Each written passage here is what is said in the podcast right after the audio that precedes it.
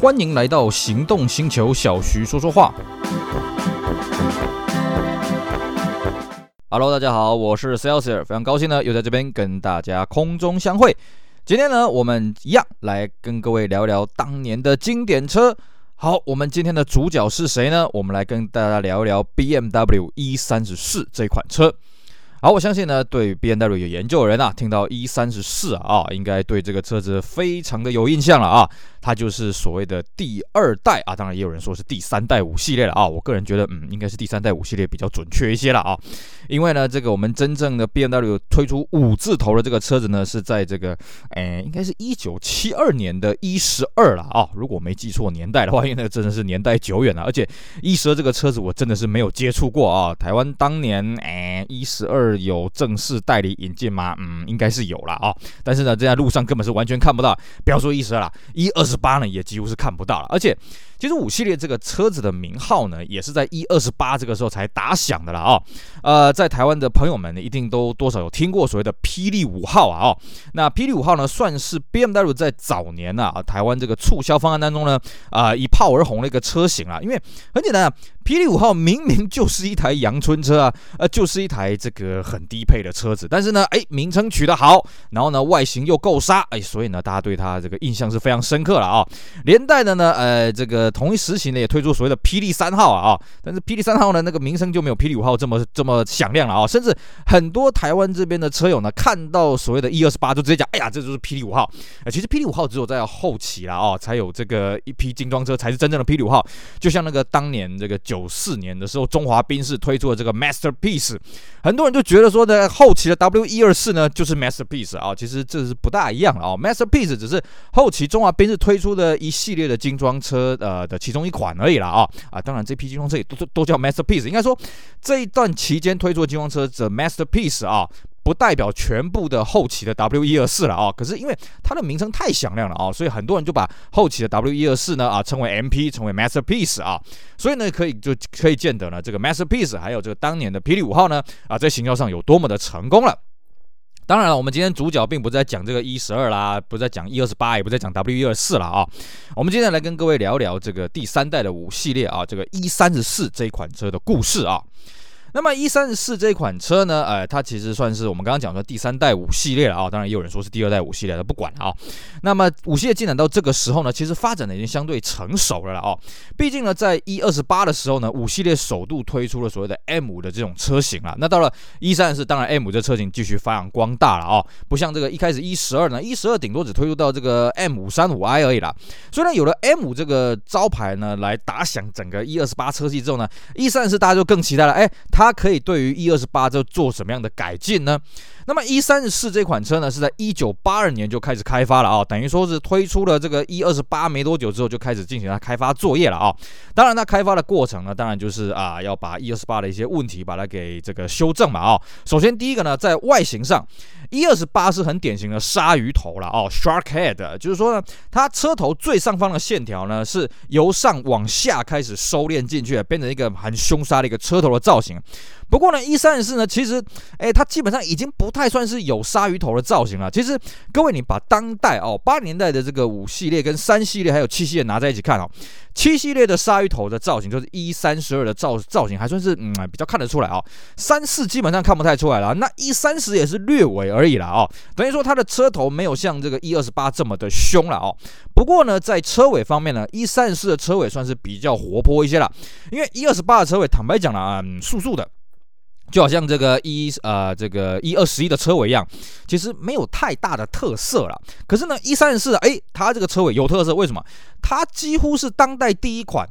推出这个倒 L 型的尾灯了。为什么说几乎呢？因为它的老大哥这个 E32 呢这个更早一些了所以呢 ,E34 的外形呢受到 E32 很大的影响，某程度就是把 E32 的外形呢从圆润呢走的比较方正的直线就变成所谓的 E34 毕竟 E32 是1986年出来的，那么 E34从1982年开发呢，一直到1988年才推出来了那么在这个外形呢变得比较方正之际呢，其实 E34 式的这个风阻系数表现也是相当的不错了啊、哦。一开始的官方数据是说风阻是 0.3 了啊、哦，不过呢，我们看了一下这个来自日本的数据啊，就是说它随着车型不大一样哦， 525是 0.31， 535是 0.32， 然后 M5 是 0.35 了啊、哦。但是不管怎么样呢，总比上一代的 E28 来的优秀一些了啊、哦。那么除此之外呢，在 E34 的外形还有一个很大的特色是什么呢？它的引擎盖啊、发动机盖啊是往前掀的啊、哦。各位，或许对于这个老的 BMW， 哎，对啊，没错啊，这个印象当中就是，哎，这个引擎盖都是往前掀的嘛。你看那 E30 也是这样子嘛，对不对 ？E32 也是这样的嘛 ，E34 也是这样的。哎，不好意思啊，5系列的 E28 不是往前掀的，各位。我以前也是觉得，哎呀 ，E34 是往前掀的，所以应该 E28 还是往前掀的吧？啊、哦，毕竟同时期的3系列，不管是 E30 还是 E21， 都是往前掀的嘛。嘿嘿，不好意思，528的这个 E28 了，不是528哦，E28 的引擎盖呢是这个往后开的啊、哦，典型的往后开的。E34 就是往前掀的。哦，这是它的一个很大的一个特色了啊、哦。那么在整个外形来说了啊、哦、，E34 既然是从这个 E32 7系列把它方正化，现在把它方正化过来的话呢，所以呢它的外形的跑格稍微淡了一点，但是它比较庄重一点了啊、哦，气派度呢比起 E28 来的更加的这个高档一点了啊、哦。那么最早呢，这个 E34 的这个引擎的系统呢，基本上是源自于这个 E28 哦，所以呢，比方说呢 ，E28 的所谓的这个520啦，528这个525啦，哦，这个基本上这个系统都是沿用的了啊、哦。哎，525，哎，怎样 ？E28 525这个型号嘛，我不是非常确定啊、哦。那么最前期呢，这个 E34 呢，基本上都是已经做到喷射供油了，已经没有所谓的化油器的版本了。那这个入门的款呢，叫做518。518这款车啊、哦，台湾这边是没有正式代理商引进的啊、哦。那有看过极少数的个人自办外汇留学生带回来的了啊、哦，这极少数了啊、哦。因为其实518这个车子以台湾的这个市场来讲了啊、哦，这个车严重的重拖了，这个完全不符合市场要求。怎么讲呢？其实不要说518啦，你前期的这个520啊，这个动力真的是微弱到不行啊啊、哦。一开始1988年推出的这个520的系统呢，它沿用是我们刚刚讲的128的520嘛，所以它是 12V 的单凸引擎。2000cc 呢，这个 12V 的引擎呢，马力是129匹了啊、哦。那各位觉得129匹其实好像也算是有点水准了啊、哦。我要告诉各位哦，真的是不够用啊、哦。为什么呢？因为呢，这个5系列这个车重是很重的啊、哦。就算说是这个手排的车型啊、哦，那么这520的这个单凸的手排。听起来好像很威嘛，对不对？我们现在看这个E34在台湾的中古车市场了，哎，首排的大概都是这种1989年的520的这个入门款嘛啊、哦。我要跟各位讲哦，如果你真的要玩E34这款车呢，你最好不要去买前期的首排520，为什么？因为我开过，这个车就一个字，笨。啊，真的很笨啊！这个车动力真是严重不足啊！你每一档大概都要拉到4000转才能换挡哦，开起来非常的痛苦。然后尤其在爬坡的时候啊，或者是在这个倒车的时候，哎呀，这个动力真是严重的不足啊！哦，而且呢，相对它油耗也不是很好。那你如果是前期的单凸的自排呢，哇，那真是这个油老虎一只了啊、哦！这个油耗甚至比这个 M5 呢还要差劲了啊、哦！所以呢，这个518没有引进，我觉得也是对的啦，因为520这个前期单凸的真的动力是不大够了啊、哦。那相对在520。在上去之后呢，这个525啊，前期也是所谓的单凸了啊、哦，基本上，E34刚出来的时候，这个引擎基本上全部都是单凸了啊、哦，除了 M5 之外了啊、哦。那么525呢，它虽然前期单凸是170匹呢，不过根据我自己开的经验，哎，其实很够，不管是手排的还是自排的，这个动力都相对的这个充足了啊、哦，而且是相对的饱满，然后加速也是蛮快的。那只是说了，525以台湾的这个税金结构，每 600cc 一个级距来讲呢， 525这个税金缴起来是比较让人家困惑一点的啊、哦。那么前期呢，在上去就所谓的530，还有所谓的535啊。那前期的既然都是单凸，而且都是直列6缸引擎了啊、哦。那各位会发现呢，哎，为什么前期的这个直列6缸的530跟535呢，这个留下的数量非常少呢？很简单，因为当年呢，其实进口量也不怎么多，就是了啊、哦。530当时前期的，人家这个有一个说法了啊、哦，就是说这个前期的一年可能就卖个10几20台了。535也是这个样子，虽然说530跟535的前期都有进手排了，那个真的留下来的几乎是闻所未闻了啊、哦。我们现在看到134、530留下来大概都是后期的这个 V8 的车型了啊、哦。也就是说呢，当初134的这个销售主力呢，还是以这个520跟525为主了啊、哦。那就好像128。那个年代呢，基本上销售主力也是518跟520啦，你真的要看到那528那只是凤毛麟角了哦。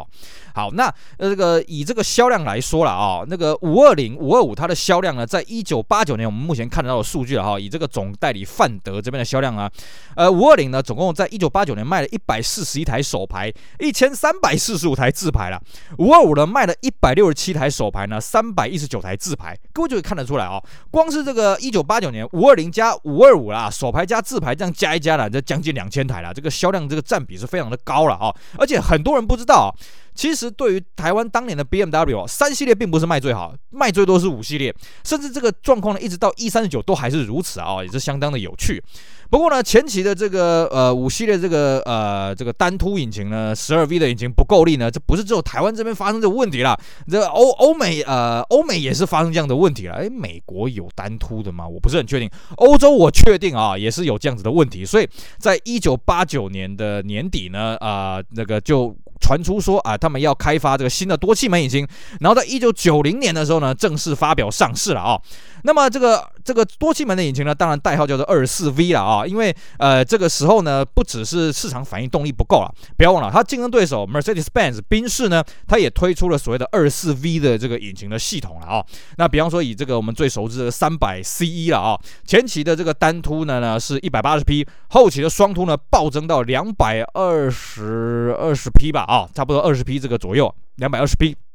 那对于 BMW 来讲啊，当然不能落于人后了哦。所以呢，它也紧接着在90年推出了所谓的520啊 24V、525 24V， 那么530跟540呢，后来变成所谓的 V8。那么这个 24V 的520跟525呢，这个动力算是暴增了，尤其是520啊哦，前期是129匹啊，那么后期变成150匹，那么525呢，从170匹变到192匹了啊哦。而且这颗引擎呢，因为它的结构呢跟前期的单凸不大一样哦，所以它的主体是变得比较大一些，重量多了12公斤，而且呢，它的排列方式呢向右倾斜了30度了哦。那么压缩比呢，也因为各项这个电脑的精进呢，从原本的 8.8 变成10了哦。那么525啊，甚至提升到 10.5:1 啊，所以呢，这颗引擎虽然它的马力更大，但是它动力这样配比下来呢，它的油耗更好，而且极速也更高了哦。那台湾当时发表的时候呢，发表了的 520i 的这个 24V 呢，这个售价首排是151万，那自排是161万啊。一开始呢，选配皮椅加5万啊，安全气囊呢要加7万到8万不等了啊哦。其实真的是还蛮贵的，我印象中气囊应该是加个2-3万吧，加了7-8万这就有点贵了啊。那么这个525呢，这个售价稍微贵了一点啊。这个525的 24V 呢，当初是卖这个189万首排，还有199万的这个自排。那标配呢是这个 ABS， 不过呢第一批只有配到铁圈了哦。那各位看到这个售价了哦，可能会觉得好像很便宜嘛哦。坦白讲，这并不便宜啊。你对照当时的这个宾士的这个 W124 200哦，其实这个售价伯仲之间而已啦。但是呢，很好玩的是，我们刚刚在报这些售价的时候，都有所谓的首排跟自排哦。那你现在留下来的基本上手排的非常少，毕竟我们刚刚跟各位讲，1989年呢，这个520跟525手排跟自排的销量呢，基本上520是10:1啦啊、哦，那525呢是这个2:1左右啦，毕竟525动力比较充沛一点啦啊、哦，而且价格也比较贵，所以会去买525的人呢，可能会对性能比较有点要求。可是呢，到了 24V 这个时候呢，基本上呢，每年这个520跟525的手排加起来，基本上都卖不到100台啦啊、哦，这个数量相对的少。反而呢，你现在看到留下来的这种手排的后期的 24V 呢，很多是贸易商办的，尤其是525的手排，为什么呢？为了很简单嘛，为了压售价嘛。贸易商当年呢，就是打着说，我们用这个525的价总代理520自排的价格可以买到这个首排的525，所以呢，现在我们可以看到这个525很多留下来都是这个首排美规的这个水货了啊、哦，这个数量相对比较多。那当然了，这个520最阳春的啊、最配备最差的这个水货也是所在多有，因为毕竟要压售价嘛啊、哦。各位不要小看这个水货商的这个报价的这个威力了啊、哦。虽然美规的马力稍微低了一点点了啊、哦，但是呢，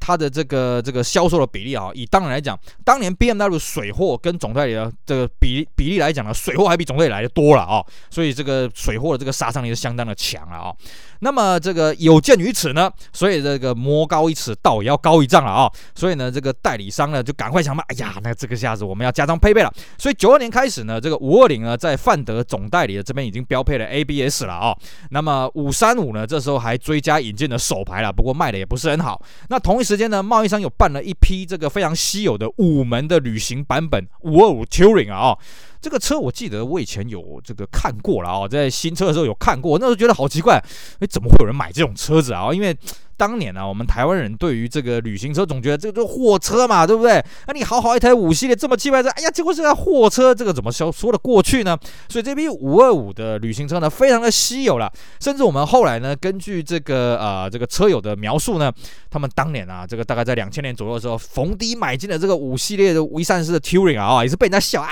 你怎么买这种车来玩啊？笑死人了。然后一路大概玩了10年之后了，开始在路上，哎呀，大哥，你这个车可不可以卖啊？大哥，你这个车好有价值，好稀有啊！他们也是说。这当初玩这个5系列旅行车呢，也是经历了过一段，这个丑小鸭变成天鹅的这一段岁月了啊、哦。好，那么这个是我们讲到这个520跟525的一个演变了哦。那至于后来的这个530跟540追加了 V8 呢，又有什么样有趣的变化？还有就是呢。134这个5系列大魔王 M5 又是怎么样的一款车呢？嘿嘿，这个呢精彩的内容呢，我们就留在下一集跟大家好好分享咯。好，以上是我们今天节目内容，跟大家聊一聊134系列它前期的事情，还有它后期520跟525的一些事情。至于呢剩下没聊完的，我们下一集会跟大家好好的分享。以上非常感谢各位的收听，也希望大家继续支持我们其他精彩的音频节目。我是 Celsior， 我们下回再聊，拜拜。